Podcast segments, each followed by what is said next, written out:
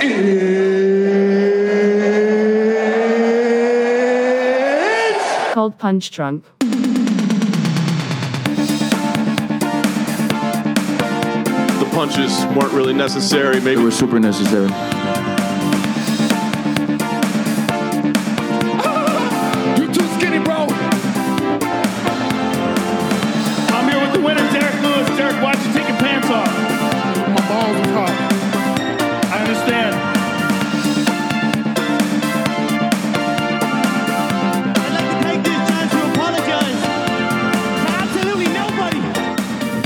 To episode eighty-seven of the Punch Drunk Podcast, your favourite combat sports podcast, hosted by two dudes who can't fight and no way less about fighting than they think they do. I'm your host, Lewis, and I'm joined, as always, by Adam. What's going on, man? Good to see you. Mate, good to see you too. Uh, fresh off a London card, not quite the vibes uh, we've had after the last few London cards, eh? Yeah, this one, this one just didn't quite hit the levels. I mean, for the first time... And I, I heard this on actually on the on the Fight Disciples pod. Apparently, it's the first time in ten years that a U F C event that's come to the U K has not sold out, which is should send alarm bells flying around U F C uh, headquarters in terms of uh, ticketing and things like that. They completely missed the mark with the quality of the card, which ended up being at quite, you know, it was okay, um, but also the, the pricing. And I think the pricing kept away a load of like true hardcore M M A fans who I always just get the feeling that it's just your your guy who wants to be there for the main event, the people who are going out on the lads weekend kind of thing, don't care about the ticket price because, you know, the people who generally earn more money are probably, you know, white collar, work in finance, like the, these kind of people, and they don't bring the atmosphere the same way that like the hardcore you. fans do. Like exactly, exactly like me. Just, you know, just a absolute filthy fucking casual. Fucking casual, yeah. So the atmosphere was definitely flat, and I think it took all the way up to Paul Craig to really light fire. Now, Paul Craig brings fans with him from all over the place. He's an extremely popular fighter, and Scotland should be proud of the representation that they brought. Chris Duncan got a huge roar, and then obviously Paul Craig absolutely dominated as well. And they firmly, with the with the level of talent that Scotland's got right now and, and other U K fighters, Scotland has firmly put their their thrown their hat in the mix to get a U F C event in a year's time from now. Because after the event, it was confirmed. They said, yeah, we're going to come back to the U K. And then when they say the U K, they mean U K and Ireland next year. March will be London, but they're looking at secondary locations now, either in the U K or in Dublin for the, the, the, the second event over, over that neck of the woods, which makes sense. It, it, it, it flopped hard. It's difficult to ask people to pony up, you know, just... four months apart, hundreds of pounds for a ticket, which are overpriced anyway. Uh, but so, you know, it sucked for the fighters. It wasn't even close to a sellout. Sections were shuttered off. They were giving free tickets away at one point. The prices were dramatically reduced on fight night, and still people weren't getting on down there, which tells you everything you need to know. And as a result, I mean, on T V, you could tell the atmosphere was just not there. It was flat. People on Twitter were going, what's happened to the London atmosphere? Now, the results of the British fighters definitely contributed to that. You know, uh, Davy Grant getting robbed, um, Jay Herbert losing, Molly Molly getting tapped, and uh, you know, look, looking quite quite poor in the co-main event in what was already a weak co- co-main event against a very uh, average to bet at best fighter, making her debut at one hundred twenty-five pounds. That just completely sapped the oxygen out of the venue. And then Tom Aspinall came in and did his thing, and it was all said and done. It was a, it was a really weird card. There were some isolated, very good performances. There were some boring decisions in there, and overall, like this was a, like, I would say like a five out of ten London event, whereas we've been used to seeing those seven, eight, even nine out of ten back in March twenty twenty-two, which was which was really really special. So, yeah, a bit of a letdown, really. Yeah, they've probably been pretty spoilt too, the the London crowd, with like yep. the amount of events probably is one, but also the quality of the early ones. Um, yep. You know, timing is everything in the U F C, and this one was just sort of poor timing for, for their roster. Uh, Aspinall and Molly are a draw, just probably not quite um, at the positions on the card they were in. Aspinall probably is deserving of a main event if you're like a hardcore fan, but for the casuals, they're not going to um, – not yet. They probably yeah. will now. They'll understand how good he is. Yeah, I mean, he main evented the last two fight nights in London as well, but he also had Paddy the Baddy on the card, and Paddy's yeah, yeah. mainstream selling power is is much, much higher. But for sure, I think Aspinall's performance now and just his personality has changed, man. You watch him from last year to now, pre and post knee injury. He's changed very, very uh, massively. He's now talking about wanting to fight Jon Jones and calling his shot and saying this is what he wants to do, whereas he was just sort of content chugging along in his career thinking, I'll eventually get there. And it seems maybe he's the, the knee injury has given him, a, well, it has given him a ton of time to reflect. Maybe he's realized that careers are short. One bad injury can change it all. And he really needs to become the master of his own destiny. And holy shit, let's move on to the main event. He certainly did that. Everyone expected him to win. I, you know, we've talked at length many a time about how highly I rate Tom Aspinall, and I know you do too, but he's never looked better. Never looked better than he did against Marcin Tybura. It's very easy to dismiss Marcin and go, yeah, well, he's not a top guy. Okay, he's not an elite heavyweight. But the first kick that Tom landed was like, oh, he, he was like, uh-oh, I don't want any of this business whatsoever. And it was, I mean, it was a, it was a flawless performance. It was absolutely unbelievable. Have you seen the videos going around of when uh, they do the glove touch for the Aspinall fight? Have you seen like the theories behind that yet? Where he puts his hand on his shoulder? Yeah, yeah. And everyone's saying well, that I- he was like measuring the reach before the fight. And then that's why oh, his wow. strikes were so accurate straight away. Which that's, is, that's I love super that theory. Interesting. Could be absolute just that. Pathetic bullshit, but who doesn't love that I love theory? that theory. I love that. I love that theory. My my theory, and him and him and Marcin are actually, you know, I wouldn't say they're best friends, but they're they're quite close. And he actually said uh, on the T N T Sports pre like post weigh-in show, he said, "This is the this is the." opponent I like the most. We've got a personal relationship. I respect him greatly. He's a really good guy." I think Tom Aspinall has got Polish in his family as well. In the build-up, they were doing a, a photo op outside the O two and they're having a little conversation in Polish. And I was like, wait, Tom Aspinall speaks Polish?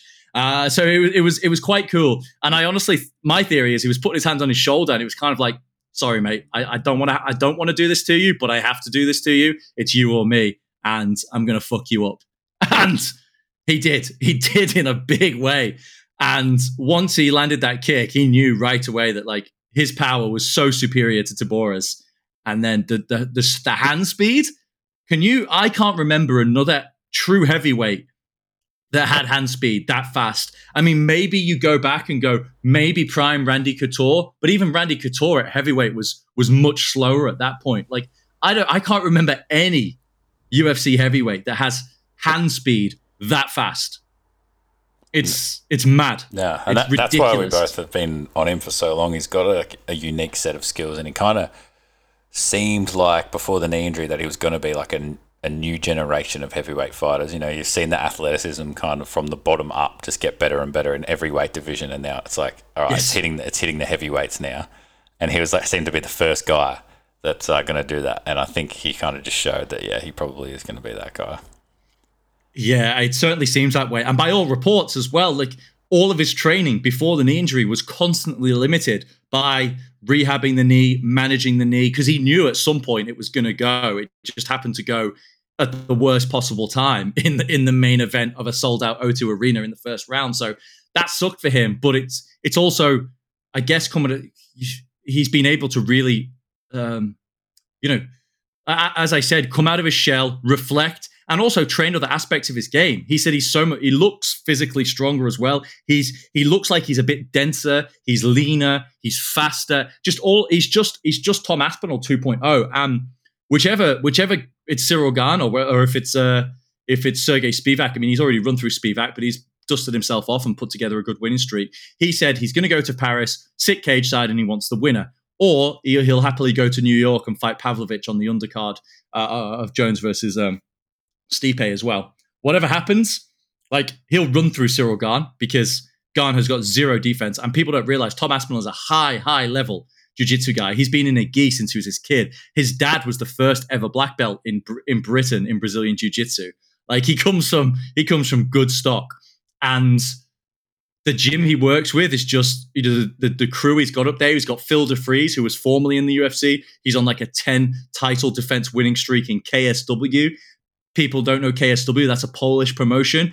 And they don't drug test in K S W. And the monsters that he fights at heavyweight over there are insane. You'll know K S W. You'll see highlights. That's the organization that lets fighters spray paint advertisements on their back as part of, as, you know, just absolutely mad shit. And then Mick Parkin as well. Mick Parkin made his debut on this card against Jamal Pogue and looked to looked to looked to cut above. And, you know, he's he's he's another like young guy coming through, training with Phil DeFries, training with Tommy Aspinall, and yeah, man, the truth. I think there's only one actual outcome, uh, which which is which is going to be that Tom Aspinall will fight or will be the only name that Jon Jones has got left to conquer. Whether Jon Jones sticks around to do it depends on how much noise Tom Aspinall makes and how quickly he dispatches with Ciryl Gane or Sergei Pavlovich, whoever whoever he gets next. Yeah, I, I can't wait. Pavlovich is a terrifying fight for anyone, and it's just such a good uh, measure at where he's at. You know, if he puts him away easily, well then fuck. It's just like, give him Jones. Um, yeah. And then Ciryl Gane, just a, a cool matchup as well. I think he's probably just a more skilled version of Ciryl anyway, but uh, it'll be a great fight for sure. Yeah. I think from a te- technical kickboxing perspective, Cyril's the, the, the better kickboxer. That's no question. Yeah, but the but, ground. But but but Tom, yeah, the, the ground is like night and day. And, and, and Tom's got fast, faster hands than him as well. I think he punches harder than Ciryl. Ciryl, for all of his talent, isn't isn't like smoking dudes. He's a, he's he's actually, he's a bit more of a point style kickboxer in the heavyweight division rather than a true knockout artist as well, which is which is pretty interesting. So yeah, I think Tom handles Ciryl. I think he handles Sergei. I do think he beats. Uh, oh, it's two Sergeis. It's Sergei Spivak and, and Sergei Pavlovich. He beats the Sergei brothers, and um, yeah, I, he's got he's got to shout. The, the the the best thing he can do is make sure he's there at Madison Square Garden when Jon Jones fights Stipe Miocic. Be there, make himself known, and call him out. Get in front of every microphone, get in front of every T V camera, get on social media, and make that fight happen. Yeah, it's, I don't know. I think him fighting, Jon Jones fighting Stipe is just like a, adding another notch to the belt. But like, you know, you're not fighting Stipe from seven years ago. Like, yeah, yeah. And that's everyone's, everyone's like, everyone's just, you, that's what I mean. You've got to do enough to entice Jones to stay for one more big payday. We know he's not going anywhere else. He signed that massive contract extension. That was purely from the U F C to keep him under wraps. So, yeah, you've got to do enough to make it entertaining and, and appetizing for Jon Jones. And you maybe you got to think outside the box. Maybe you say to Jon Jones, come over and we'll do it in Wembley Stadium and we'll give you a cut of the gate and you can earn forty million dollars uh, for, for for something obscene, something like that, something really crazy. I don't know I don't know how, how they'd manage it, but they need they could do something special. Jon Jones versus Aspinall could be a monstrous. Do you, do you really think Jon Jones would take that fight even if you give him all the money in the world? I think he wants to stay the GOAT and undefeated more than he wants, because yeah, he's going to get this, paid good no matter who he fights. It's just like, does yeah, he want no, that extra I, I, twenty mil and, and a loss? I, I, I, I certainly don't think he uh, comes over to England to take that fight. He'd be like, you you got to come into my to my to my backyard. But let's do it in a stadium. Let's do it in Dallas Dallas uh, Cowboy Stadium. Let's do it in Raider Stadium. I, I don't know. Yeah, Raider Stadium, Allegiant Stadium in Vegas would be perfect. Like, let's make this a big event. Big boys, big event. Huge. Let's uh, let's make it happen. Uh, so yeah, really, Tom Aspinall was the ice. You know, really a, the high of the high for for for, for M M, English M M A fans uh, this weekend. And unfortunately, the co-main event, Molly McCann hit lows of lows. And Yuliia Stoli- Yuliia Stoliarenko was supposed to be a bit of a layup. I know stylistically, it was going to be always going to be tough in terms of Molly, Molly's got that hole in her game jiu-jitsu. There was one thing she had to avoid, which is the fucking armbar. And she she couldn't do it. And hey, she's now decided she's moving down to one hundred fifteen pounds, which, you know, makes sense. She's she's really small. She should have done that. She probably should have done that a while ago. Um, but she probably should have waited to announce it a bit, because she she was going on about, oh, the size difference, the size. Di-. Well, yeah, we get it, but it doesn't matter how big Yuliia Stoliarenko was. She's just a much better grappler than you are. And the fact that you couldn't avoid the takedown and keep it on the feet shows you got a gaping hole in the game. It proves she's never even going to sniff top five rankings in whatever division, but she's making money. She's a fun fighter. She's still a draw. But the U F C has to be really, really careful with Molly McCann now, because three losses on the spin, especially combined with a weight class move, she's done. Her draw, her star power is gone. She comes back. She knocks someone out at one hundred fifteen pounds, which her power, if it translates, she will, because she's probably going to be stronger and bigger. So it's they have to give her a friendly matchup. Otherwise, she's done. And I, partially tongue in, tw- tongue in cheek, but also sort of semi-seriously said she should go to crossover boxing or bare-knuckle boxing. Maybe not bare-knuckle. She's she seemingly spent a load of money getting her teeth done in Turkey, getting a nice white smile now, so probably B K F C is not going to be the one for her. But she started in boxing. That's, you know, the forte of her M M A game is her striking and her hands. Like, I know you love M M A, I know you love the U F C and all that, but you have a gaping hole in your game, and at what, like thirty-three, whatever age she is, she's not going to get any better. She's not going to improve. She's not going to become a, she's not going to become a black belt in the next year. So maybe, maybe you, maybe, maybe get one more win, you know, or I don't know how many fights she's got left on her contract. Maybe a couple of fights with the U F C. Maybe fight those out in friendly matchups, and then go, you know what? All of these, all of these uh, YouTube dickheads who want to get some, uh, or you know, let's let's do some crossover boxing. She's a big name. She's a big draw. And she she loves boxing as well. She does uh, analysis and for D A Z N from time to time on, on U K boxing shows. So uh, it, it would make sense to me that she goes and does does a bit of that and gets gets squeezes a final payday out of this before she she moves on to the next phase of her career. Um, and that's that's it, man. That's, that's always that's what she's been. She she was a fun fun fighter, knocking people out. It, it was it was all fun. We all got a little bit carried away with it, but she's always been limited. Always been a limited fighter. Yeah, I guess. Timing, like I said before, timing's everything. She just timed those K Os with the paddy car, with U F C returning to London, all that sort of hype just builds so quickly, you know, if you do it at the right time, and she couldn't have timed it any better. And yeah, maybe um, she's probably not as good as the hype she was given, but, you know, we've seen turnarounds happen before. Who knows if she turns it around again, you know, going down a weight. But... be interesting, but it was disappointing though, especially as the co-main.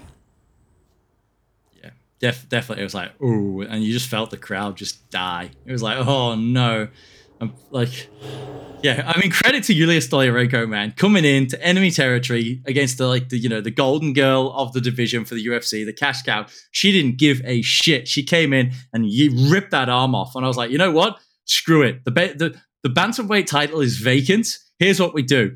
Send Yulia back to one hundred thirty-five pounds. We bring back Ronda Rousey, and we let the armbar specialists rip at each other's arms, and the winner gets to keep keep keep the other's shoulder, and that's it. And then we we walk away. We close the one hundred thirty-five pound division. I like it. Sounds like a plan. You know, a few weeks ago, you asked me what would you do to like you know build build the next wave of women's M M A. That would be it. The art the art uh, that, that that's my plan. Here's my here's my three point plan. One, bring Ronda Rousey back. Two, put her in with Yulia Stoliarenko. Three, close the one hundred thirty-five pound division once the fight's over. Done. Solved. I read something somewhere that Ronda Rousey wants to come... Oh, maybe it wasn't M M A, but she wants to fight, like actually fight again. I don't know where I read that, though. I It, it started to do the rumours, like, everywhere. Um, oh, so it's not actually her saying it. It's not... No, I think I think he got, I think he got um, pissed on as well. Yeah, because it was like now Amanda Nunes is gone, she could come back. It's like that would be the most asterisk Mickey Mouse title ever. Like you waited for the chick who pounded you into retirement to leave, and then you come back and you're like, no, I'm back. I'm ready now. I've made peace with it. I'll still be watching it. Yeah, of course, of course. But it'd be, you know, have a big asterisk next to it. It'd be like the Lakers bubble championship, just pure, purely fraudulent. Yeah, much harder to win than the rest of them. Ask LeBron. Uh, Man, I don't think I don't think there's a bigger compulsive liar in all of sports than LeBron James. It's incredible. Ah, uh, shit. Oh. Anyway, yeah, you're right. LeBron does. It's. Have you seen the video of someone calling him out on the lying? Like on his show. Well, it's not really his show, but like his company, Uninterrupted or whatever. They have a show called no, no, The Shop. Le, Le, yeah, LeBron thinks it's his show. Don't get it twisted. LeBron's like, no, no, this is. Are you gonna say? Is this the one with Marcus Rash, Rashford where he's like, that's my favorite saying? Well, Nah, that, like I've seen that clip. But there's actually there's actually like one of the rappers just called him out, just being like, "What's with all that lying?" Like that. See, and he just like he kind of like just fobs it off a little bit, I think. But um, that show, uh, even when LeBron, like whether LeBron's on it or not, it's actually a good show. I don't know if you ever watched it, but. I've never right. watched an episode start to finish, but you know, like if if a, a guest I'm interested in goes on, then yeah, I'll, I'll definitely uh, yeah, I'll definitely watch it. Watch like the summary clips and bits and pieces. I've you know, and, and obviously bits go highlight, go go viral all the time. Like him telling Marcus Rashford, that's my favorite saying. I'm saying that all the time. Oh right, uh, Molly. Yeah, that was that was rough. Uh, what else? What else happened on this card? I mean, we got to talk about. Holy Craig, holy cow, man. Um, talk about a crossroads in your career. Coming off the back of a couple of tough losses at light heavyweight, despite having good wins at light heavyweight, you go down to one eighty-five and you fight a guy who's considered to be the grappler, the guy, the jiu-jitsu specialist at one eighty-five pounds. He's ranked and you go down and you put on a spectacular performance and you overcome a bit of a dirty trick by Muniz as well. I'm not sure if you've had an opportunity to watch this one yet, because I know you've been busy with, with with moving and pretending to work and all of these things. But he just he just straight up headbutted Paul Craig in his guard, like just dived his head at him. It was so blatant. The ref took like stood them up, took away the position from Muniz. I can't believe he didn't didn't lose a point for it, but it didn't matter. Paul Craig absolutely fired up the O two, lit a fire under its arse, got the atmosphere going, and it was it was unbelievable. Yeah, he looks good. I did catch, I only caught the ending though. I didn't see that part. And how good does this guy look at this weight? And I mean sexually. As a handsome man. He is, he is, he's a handsome dude. The beard's looking good. He's looking shredded and chiseled. And Oofed. He needs to stay at this weight class now. He needs, let's, and, and hold on a minute. Let's, did he enter the rankings at middleweight? Has it been updated? It hasn't been updated yet, but Andre Muniz is ranked fourteenth. So, Paul Craig, surely going to be going to be fourteenth, and he's he's called out a few people, but he said he wants to fight Bo Nickel next, which could be really interesting. Basically, it would just be a pure pure grappling contest there. Does Can he Bo want Nickel to fight Israel? Because it could be needed. He, he would. Wants, if he wants he to come would. to Sydney, September tenth. He's in. Let's do it. Um, I think the casuals yeah, are very I'm, much like seeing his face on a press conference at the weigh in and. No, I would. Like, by casuals and say, yeah, you just mean you. So you, Volk's, Volk's not fighting on this card, so you got another man's man's laundry basket to go rifling through. Get a couple of extra shout outs from him and from uh, the the comfort of my own apartment.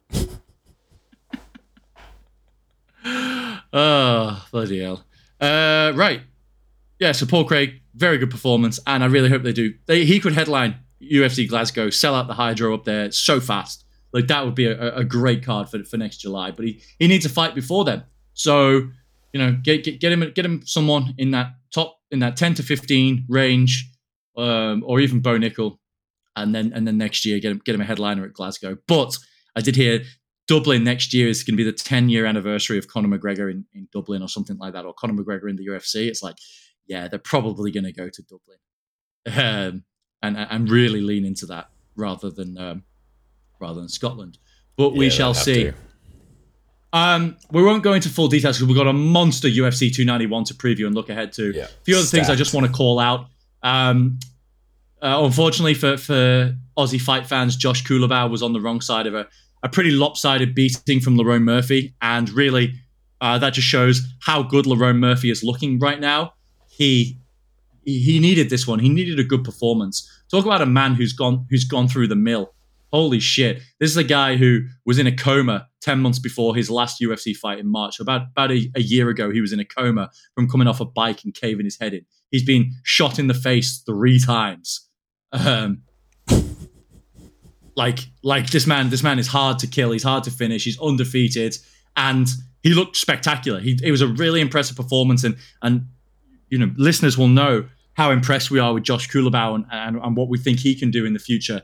But this was a this was a really good leveler for him. Lerone Murphy should be a ranked featherweight, and it just showed Josh Culibao what he needs to go away and work on, and um, you know where the level he needs to get to to become a top fifteen featherweight in one of the most competitive uh, weight classes in the entire organization, if not the most competitive. So, yeah, uh, re- re- really impressed performance with him. His domestic rival, Nathaniel Wood, who he was slated to fight at the last U F C event before injury pulled Nathaniel Wood out of it. They're, they're, having, they're starting to have a big rivalry. They're starting to talk shit to one another. Nathaniel Wood had an incredible fight, especially the first two rounds, back and forth with Andre Feely. Feely, like, comes out of that fight with a ton of respect.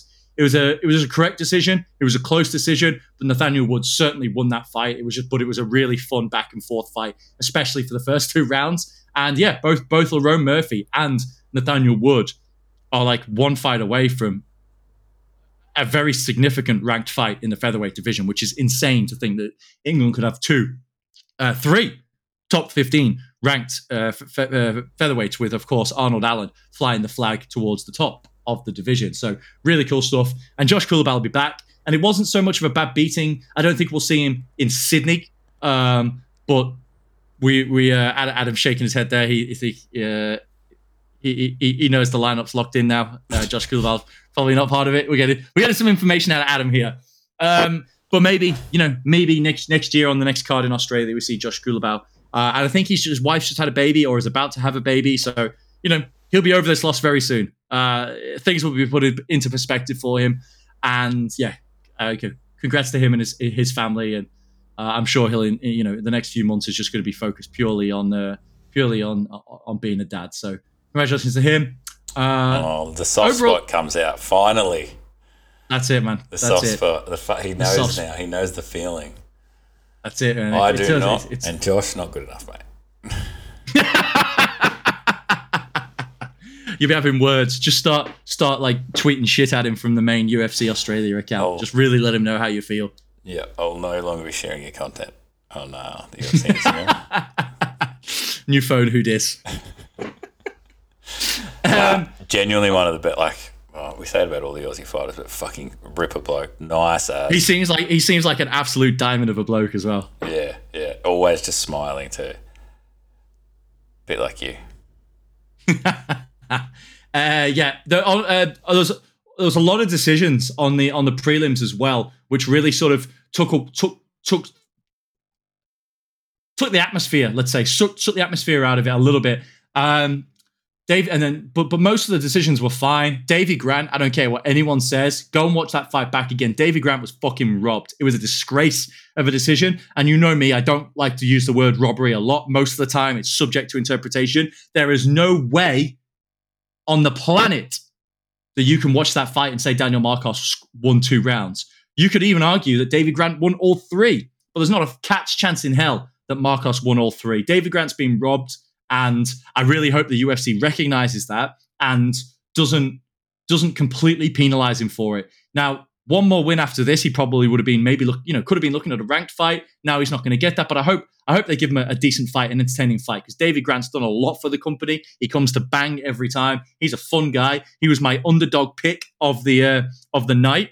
Uh, and, and my feelings about this are not due to the fact that I got hosed uh, on on Bet three sixty-five by this decision, but certainly, uh, it would have been nice to get to get the uh, the uh, uh, underdog points there. But anyway, yikes! Fight of the night: Jonny Parsons versus Danny Roberts. I know, Adam, you haven't had a chance to see that one yet. Go and see that one. Go and watch that one. That's an absolute banger. Everyone, if you haven't watched that one, go and tune in. Jonny Parsons making his U F C debut against the veteran Danny Roberts. Danny Roberts, man, we talk, I think we talked about this in the build-up. Hard as fuck, um, fun, violent, entertaining, questionable chin, and and all of that came to the fore in this fight. Uh, unfortunate for him to be uh, on the wrong side of that. Poor Mark Diakese uh, got a headbutt leading to a submission, but him and Joel Alvarez were putting on a really good fight. And then I got to shout out, Chris Duncan just put on a very, very uh, impressive performance. One-sided beatdown of Yanal Ashmouz. He broke his left arm during the fight. He had no idea his left arm was broken. Uh, so that worked out, you know, just, just really good for him. He made his U F C de- debut um, in March uh, on the on the undercard. Yanal Ashmouz also fought on that card. They matched them up together, and Chris Duncan came out on top. And I'm so happy for Chris Duncan because he fought really conservative, conservatively in his U F C debut, because the win bonus was the difference between him becoming a full-time professional fighter and continue, having to continue to do personal training as well. So he's now got back-to-back wins. He's got one fight left on his initial U F C deal. He's probably going to be in a position now to renegotiate already and get himself a little bit more cheddar. He's over there. He, he goes over to Florida to, to, to um, was it Killcliff? Um, is it, I think it's Killcliff where Dustin Poirier trains. And you actually saw him, if you've watched the, the U F C Countdown, uh, the guy that does, Dustin Poirier is grappling with in the gym as part of his final preparations. That's uh, that's Chris Duncan. So you know he's getting high quality working over there in Florida, and he just gets better and better and better. He's a great guy. He's a fun fighter. He hits like a truck. Uh, great things for Chris Duncan. And the last thing I want to say, maybe comeback of the year, the opening fight. Go back and watch the the very first fight, Jafar, Jafel Filho against Daniel Berez. Comeback of the year. Like, wow, incredible shit from Filho uh, to to to come back and get that submission victory. So um, yeah, just a just a really um, mixed ba- mixed bag. Some really good stuff on there. Some stuff you wouldn't worth wouldn't wouldn't bother watching, uh, but some really good stuff on that card as well. So overall, you know, an okay night for for U K M M A. But now, let's stop looking backwards and let's look ahead to an absolute monster U F C pay-per-view. They've done it again. We just had U F C two ninety, which is one of the best cards in, in recent memory, certainly over the past few years. And now we get two ninety-one, which, okay, there isn't a true world title on the line. And yeah, you might say the B M F is just a bit of a trinket to make sales. I don't care, man. It's fun. And if two guys were ever worthy of fighting for the B M F belt, it's these two. Poirier versus Gaethje two, five years on from their fight of the year in two thousand eighteen. We run it back in what is sure to be a number one title contender eliminator fight. Adam, take it away. How how um, how swelled up are you for this fight and for the card as a whole? We, we at, um, at work, because I work at the U F C. Um. Oh, you sh- you should have mentioned that. You sh- you should have mentioned that. I- I'm sure the audience would have loved to know that. I, I don't know why you keep these things to yourself.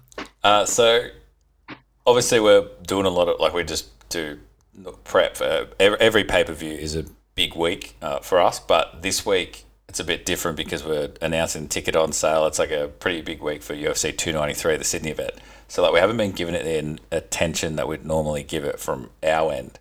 And, like, I'm kind of sad about it because that's how exciting this card is. Like, it's fun doing all the Sydney stuff, but I, uh, on Monday I was uh, posting a whole heap of free fights from Dustin, from Justin, from Pereira, from Jan Blachowicz, and, like, Poirier and Gaethje have literally just been, like, every free fight that I was watching, like, posting was just, like, the best fight I've ever watched. Like, Dude. They're fucking they're insane. Mad. Like, Gaethje Chandler obviously is like a recent one, but like Gaethje Poirier one was insane. Poirier Chandler was also insane. Poirier Hooker is insane. Gaethje and everyone is insane. Like, just yeah. the best fights you've ever seen. Usually like the free fights, like every now and then I've got to put them up, and they're quite kind of boring to watch. Just like recycling stuff because we need to. But these are just like, oh my god, I could watch these all day in full. Just yeah. It's mad. It's mad. Just just so you get a little flavour of what Justin Gaethje is about. Well, everyone knows Dustin Poirier, and I think Dustin Poirier's got a bigger profile because of his fights with Conor McGregor. But let me just run you through, regardless of win or draw. Let me let me uh, let me tickle tickle you here, Justin Gaethje. This is since he started in the U F C from his uh, from his debut against Michael Johnson. First fight, performance of the night, fight of the night. Next fight, fight of the night. Next fight, fight of the night. Next fight, performance of the night. Next fight, fight of the night. Next fight, performance of the night. Next fight, performance of the night, fight of the night. Then he fought Khabib for the title and lost. Then he fought Michael Chandler, fight of the night. Then he fought Oliveira and lost. And then he had fight of the night with Rafael Fiziev in uh, in London back in March. And I think well. so at least one fight fights, of the year. In that as well. Yeah, uh, uh, fight of the year was Michael with, with Michael Chandler. Chandler. So the only two fights in which he did not get a performance bonus for, where the fight of the night, performance of the fight, was because he was fighting for the title against Khabib and Charles Oliveira and, and, and lost those fights. Every other fight, he's he's earned at least fifty grand in. one hundred fifty, two hundred, two fifty, three, three fifty, four fifty, five. He's made five hundred fifty thousand dollars just in post-fight bonuses. I think he had the record for like post-fight bonuses before the fight of the year with Chandler. I'm pretty sure he did. That's fucking mental. And the, you know what the mad, you know what the mad thing is? Like, we always talk about exciting fighters, and every now and again they they they burn out. They're a bit of a damp squib. Justin Gaethje is as a sure thing in terms of being in an exciting fight as there is in M M A. The hype that the Michael Chandler versus Justin Gaethje fight got, for it to then exceed all those expectations, and the same with the Fiziev fight, like, is absolutely mad. The man is a dead set, utter lunatic. Yeah, to and his detriment it, sometimes too. Like, yeah, of course, to his detriment. Like, but he's, he, he, this, he nearly is, sometimes loses a fight f- for the fans because he, he's yeah, like, he's fuck like, this. I don't want to have it one boring ten-second part of this fight, so I'm just going to start swinging again when I could probably rest. And, and then he gets clipped or something like that. It's just crazy. Like the first exactly. fight with Dustin Poirier, he probably should have won that. And he gets clipped at the end because he just keeps swinging for the fences. And Dustin ends up winning, ends up getting him. But fuck me, like he, he was kind of winning that fight, which is mental. He was. Oh, oh, and by the way, Dustin Poirier himself has got ten post-fight bonuses. So ten, twenty-one combined post-fight bonuses between these two guys, which is guaranteed, guaranteed to have at least two added to it in terms of fight of the night. So B M S oh, stands and- for bonus motherfuckers. Yes. Oh my goodness. Yeah, it's uh it's it's absurd. What an incredible fight. I can't believe after all this time we get to see the second iteration of this fight. And can you imagine if Gaethje wins? Like, you've always got a trilogy in your back pocket for down the line. Now, I don't think a trilogy will ever happen because you do get the vibes that Justin Gaethje and Dustin Poirier, to be honest, are, are, are both ready to walk away from the sport. Dustin Poirier said on Countdown, he said, I don't need the money anymore. Me and my family are set. The Conor McGregor fights, the hot sauce, all his businesses, he's fine. Justin Gaethje is probably one or two big fights away from, from being set for life as well. Um, you know, he hasn't had that Conor McGregor cheddar yet, but he's, you know, he's he's certainly doing doing well, if especially if he's managing his money correctly. And so Justin Gaethje said he he's putting together one more run at the title. So a loss to Poirier here puts that to bed. He's he's done in terms of title aspirations. So you wonder what's left for him. A loss for Poirier, on the other hand, you go, he said he only wants to get out of bed for, for big, big fights. And really, you know, the only big fight left for Poirier at this point, after this, and you know, other than a title run, is one more fight with Conor McGregor, if he ever fucking comes back and does it. Because there's at least an argument to say, well, it's one one because of the broken leg, and, and a fourth one would sell. It it simply would sell. So I don't think there's too many big fights, too many fights left for either of these gentlemen. And I think we really, this weekend, need to appreciate what we're getting from these two absolute bloody savages. Oh, mate, I am so, so fired up for this one, if you couldn't tell. Yeah, it's... I, I don't know if there's another non-title fight that I could let headline uh, a pay-per-view. And, and be satisfied, you know. Like I think I can't. Like off the top of my head, this is the fight. Like yeah, I mean, ov- the obvious, the obvious one is you know Conor McGregor slots in there. He would be a main event yep. probably. He's the asterisk but, to everything, but, but he, he's the asterisk him. to everything. But it, like in you know, if he comes back, when he comes back, all that kind of stuff. I don't know, man. It's um, we get the. I'm getting the feeling. I'm getting the feeling. By the way, he's going to completely jump the six month requirement for U S A D A. He's going to do two negative tests in like a month, and they're going to be, yep, he's clear, he's good to go. He's going to get the Brock Lesnar treatment one hundred percent because Dana doesn't seem stressed about him being in the testing pool at all, and he's got his eye on that th- on the uh, U F C three hundred, and there's no way that Conor McGregor is not the main event for U F C three hundred. There's no way, wonder, if, if he does fight. I wonder if Mark Hunt will come back and fight him. Mark Hunt loves fighting blokes on steroids. Doesn't get upset about it at all. He's not bitter. I tell you what, if I had to fight Brock Lesnar and then I found out he was on all the roids too, I would be like, this is fucked. Like, Mark Hunt, I love you, but also, you know, how stupid you have to be to get in a cage with Brock Lesnar and not think he's on steroids. Just look at him. Just look at him, you fuckwit. Anyway, um, co-main event, man. And all of a sudden, this one has got so much more significance even than when they booked it, because now the light heavyweight title is up for grabs, and you would have to say that the winner almost certainly will fight Jiří Procházka for the vacant belt now that Jamahal Hill's unfortunately torn his Achilles, and you know very uh, graciously uh, and you know as, as should be done, but not easy to not easy to do, I'm sure, vacated the belt uh, uh, to to let the division to continue to move on. And yeah, all so of a let's, sudden, um, Hancock. Let's. I need to clear this in my head. So uh, there's no there's a vacant belt. So you've got Jamahal Hill, yes. had the belt's gone, and then are these guys one and two? Who am I missing? You in my head? Right? You think Ankalaev is number two? Uh, of course. Yeah. But you, you, uh, so Yan is three, and uh, Pereira is not ranked. Um, oh yeah, duh, but but but, but yeah. give but uh, he's ranked obviously he's ranked number two at middleweight, but you would you would. Um, so why yeah. is this not just for the belt then? Why haven't they just because. Because Yuri's coming back sooner uh, rather yeah. than later, yeah. um, and he he deserves deserves crack at it because he vacated it as well, and I think he was promised. When's Jiří coming shot. back? Roughly, do we know? I think by the end of the year. Yeah. Okay. Well, they could fight for this, and then Jiří gets the guaranteed. They, they they could they could, um, but what you can't guarantee, what you I suppose you can't guarantee is that the winner of this is then healthy and able to fight before the end of the year. The winner, you know. Who, who, the way these two absolute monsters hit, legendary Polish power versus Powhatan power, like who the, the, the winner could win, but then be suspended with six months for with a broken orbital and yeah, you know, yeah or, you're right. bro, broken broken wrist or something. So I'm guessing so we'll probably, that's why that Ankalaev and Jiří will fight for the title most if, likely.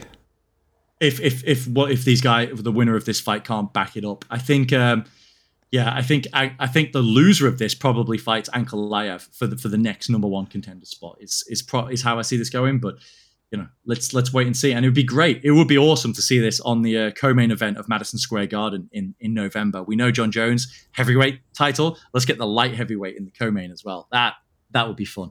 Who are you picking? Jan Blachowicz. I really like I really like Alex Pereira, and his personality comes out more and more. And I love Glover Teixeira as well, and they have just such a lovely bromance going on. But Jan's more well-rounded, and Pereira's power is obviously going to translate. But Jan's a fucking monster as well. And yeah, he doesn't have the kickboxing pedigree, but he kicks and hits like an absolute truck. And we Pereira's not difficult to take down. Blachowicz has got some submissions on his resume. Uh, yeah, so I, I think he wins this fight. Do you think he might be slightly more difficult to take down at this weight? Oh, he'll definitely be stronger, but look how easily Yan took down Izzy, for example. Um, yeah. Just just by just by being so much bigger. And Izzy has had tremendous takedown defense through his middleweight career, but the size was just too much. But um, I think that you know I think Yan's got sufficient enough takedown technique to be able to to be able to get Pereira to the ground. And if he does, Pereira will be in trouble down there. It'll be. A- Interesting look for Izzy, won't it, if Pereira wins this one? And as he said, that's the the the the, the he will consider a trilogy in M M A. If Pereira gets the belt, he would go up and fight him one more time for the belt at two oh five. So there's all all kinds of shit going on in the mix here. Like, feel, feels like we say it all the time, but what a time to be a U F C fan. They just keep delivering banger Crazy. after banger, man. And we didn't do predictions on Gaethje Poirier, did we? Oh no, we didn't. Because I actually don't uh, know picking, who I'm picking. I, I, I, I, I'm picking Poirier um, only because he's just he just has that edge in fight I Q. Like we said, Justin can just be, be too much of a liability for his own good. But I, I would not be shocked whichever way that one goes. Yeah, me either. I think, I think I want Gaethje to win. I just I like them both, and I think I just for some reason like Gaethje a little bit more. I really, I really like both of them, uh, but yeah, I, I do like Gaethje a bit more as well. I think he's just a, I think he's just a sweet, he's just a wicked dude. Uh, no, no slight against Dustin either. He seems like a, a really good dude as well. So, like you said, it's it's splitting hairs both in ham, which like I like them both. I be, I just, I, I just know I'm gonna get a great fight. Justin just, and Dustin, Justin and Dustin, baby, Justin Poirier and Dustin Gaethje. Just mix them up. They're, they're the same. Make them the, the, the same person. Um, mate, we can't go through every fight on this card because there's so many. Yeah. But, you know, the feature bout between Stephen Thompson and Michel Pereira is just a striker's wet dream. That's going to be ridiculous. Um, I'm sad for Tony Ferguson, man. He's fighting Bobby Green. And uh, is this it? Win or lose? It has to be. It has to be. Um, they might want to get five fight losing streak.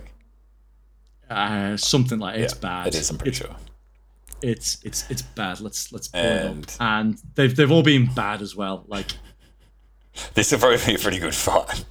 Actually, he got murked, murked by Justin Gaethje, lost to Charles, lost to Bonillo, got killed by Michael Chandler, and then he looked awful. And it was up at one seventy, but looked awful against uh, against Nate Diaz.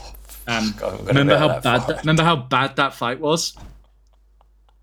How did that happen? And, Bob, and Bobby Green's not like elite, elite, but he's got real fast hands, and his one two is ridiculous. And I feel bad for Tony Ferguson, and I think the U F C might need an ambulance on standby. Well, I know they do, but like they need an extra. They need a dedicated Tony Ferguson ambulance on standby for this one. And you know, maybe they should start making arrangements, like get get start start digging out his uh, his his burial plot as well, because this one isn't going to go well for Tony.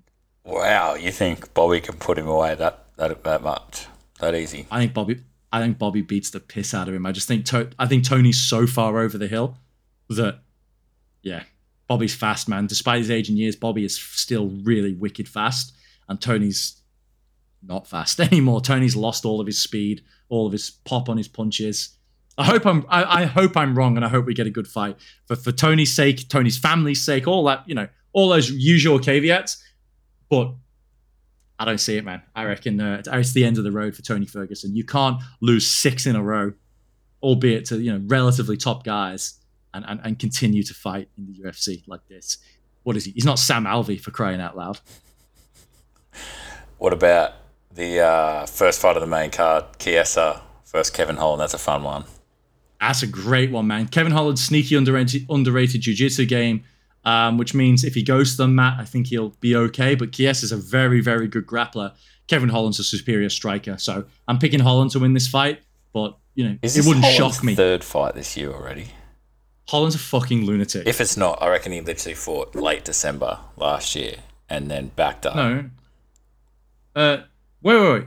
No, it's only it'll be his second fight this year because he fought, he fought, but he fought four times in twenty twenty-two: March, June, September, and it was is the fight with Wonderboy. Wow, that was December. Yeah. But then he came back. So that's that was mur- the very he, end of the year. So his, his third yeah, fight in basically looked- seven months.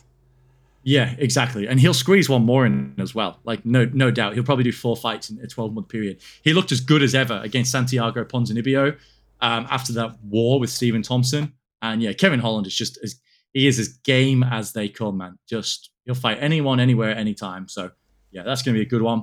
Derek Lewis is buried on the prelims, which oh, is insane. Yeah. I think I think you're like, oh, Derek Lewis, I remember him. What's up? I think he's going to I think he's going to kill um, Uh, he's going to kill Marcus Rogerio bow, de Lima. Oh, I'm Derek. And I can Step Brothers? No, not there. um, mate, there's a bit of Aussie interest on this card as well. Jake Matthews, the Celtic Warrior. Are you gonna, you putting out any content with him ahead of this one, or is he, he's already in, in the U S? I'm I'm sure, but uh, anything anything uh, a little. Uh, Tidbits you can give us? Yeah, there'll be a little bit probably come out. Uh, they the global team will help us out, so they usually on the media day, which will be tomorrow or the day after. We'll give them a few instructions. They'll grab some stuff for us, and yeah, hopefully. But you know, I think this he just really wants a win. Game face on for him. Not a whole lot of fun. He just wants to get back on the winnings. He needs, yeah, he need, he needs a win because he put together that nice three fight winning streak. Uh, dropped to Sean Brady, which is no shame. We know how good Sean Brady is. And then he looked as good as ever, murked Andre Fiallo, and then got absolutely pieced up by Matthew Semmelsberger, who's also fighting on this on this card against uh, Urash Medic. Um, but Semmelsberger, man, like, got a win to, over Jake Matthews, bookended either side with, with losses to, okay, Alex Morono, very good fighter. But the loss to Jeremiah Wells, pretty... Uh, Pretty interesting one to, to to drop that to drop that fight there. So um, yeah, big big moment for Jake Matthews um, on A B C as well, opening the the prelim card on A B C in America, a big audience. I think Darius Flowers is making his U F C debut because it's been a there's been a, a change of opponent. Uh, he was supposed to fight Miguel Baeza, um, so I don't know much about Darius Flowers. Um, I don't know anything about Darius Flowers to be honest, but really hope Jake Matthews can get it done. And yeah, and there's there's a few a few uh, okay knocks on on the early prelims as well. But overall, man, the main card, if you're putting your hand in your pocket and you're buying a pay-per-view for this card, wow. I mean, it's it's name after name, great fight after great fight. And even Tony Ferguson, in his long in the tooth, washed up point of his career, he still offers name value on the card. And he's a fan favorite. He'll get a huge pop. The atmosphere will be hot. Like yeah. it's gonna be a it's gonna be a great fight. And one hundred percent. the one thing, the one thing that I'm super interested in seeing how it affects this one is is is it's at Salt Lake City, uh, which is extreme elevation, higher than um, it's like probably one of the highest uh, altitude venues that the U F C goes to. This is where Leon uh, fought Kamaru uh, a year ago and won the title with the with the last minute head kick. But until then, he talked about how sapping the altitude was, and I'm just wondering, uh, you know. For, for some of these fighters, especially Poirier versus Gaethje now. Like Gaethje trains at Colorado, which is at altitude as well. But for Dustin Poirier, who's down in Louisiana and Florida, who's not at altitude at all, will will this have an impact on his cardio? That's a, that's a bit of an X factor to consider in this fight. So, yeah, just just uh, yeah, cons- consider that if you're going to be gambling, betting on these fights. The uh, the cardio of some fighters, if they're if it's questionable, it's going to be uh, it's going to be exacerbated. So. Really looking forward to seeing how all, all of this plays out. Just a superb card. Superb card. Yeah, it's going to be fun. You can just tell, you know, the B M F belt, although it can be a bit of a gimmick, it also just brings fun. You know, it doesn't bring that do yeah. or die, like the title fight. You know, it's it's it's, it's life-ending and it's life-changing. Uh, if you're on, depends what side you're on. It can be career-ending. So with the B M F belt, like if you lose it, you're not going to be that. You know, annoyed, but winning it, yeah. it's fucking sick, and it yeah, just it's yeah. fun. And I, I, I, hopefully Jorge Masvidal is there to hand it over as well. Yeah, I, I've, I've, I heard Dana talking about that a couple of weeks ago, yeah. didn't he? So hopefully, hopefully that's what happens. That would be great. That would be great. All right, mate. How you feeling? Shall we wrap this one feeling, up?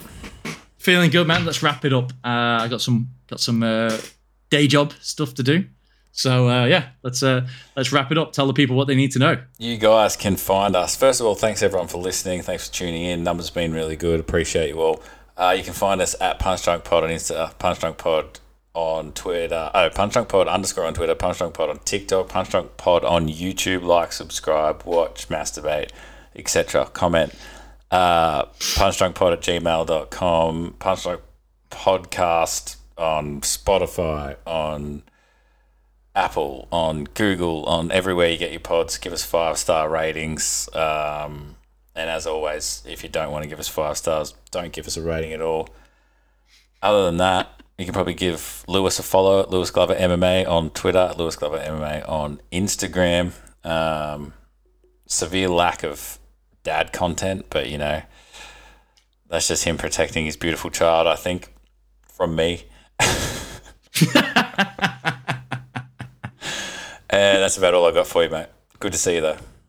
Yeah, you too. And remember, as tickets go on sale for U F C two ninety-three this week, just just slide into Adam's D Ms and he'll be happy to help you with each one of your very uh, specific queries about where to get them. Can you get me a ticket? Can I have a ticket? All that good stuff. Adam's your go-to man. So he's at uh, Ads Tracy on Twitter and uh, I think it's, what is it, Adam Tracy on, uh, on Instagram. No, I don't have Instagram or Twitter. You can message the U F C Australia um, D Ms and no one will see them, but feel free to do that. And uh, and give them a follow too. We just hit one million, all, all off the back of my hard work over the last ten years. And we're about to hit a million on TikTok. Winning. Hell yeah. Are there going to be are there any ticket giveaways to two ninety-three that you're aware of coming up in the... Not that I'm aware of. From at this point in time, no tickets will be given away because it's the hottest ticket in town. You know, the ones that are given away is to like people that are sponsors and whatnot. Like, yeah. So technically they're paying for them, but yeah, at this stage it's like my boss can't give give some people tickets that he'd usually give tickets because it's just like everyone wants one. Um, but hey, if I get my hands on some free ones, this is where you come. Who knows? We might have uh, Strickland and I don't know, some no-name are fighting on the, as the main event. So if that happens, there might be a few free ones floating around. But I think we'll be oh, okay. Don't jinx it, don't jinx it. Simon. Peace. Peace.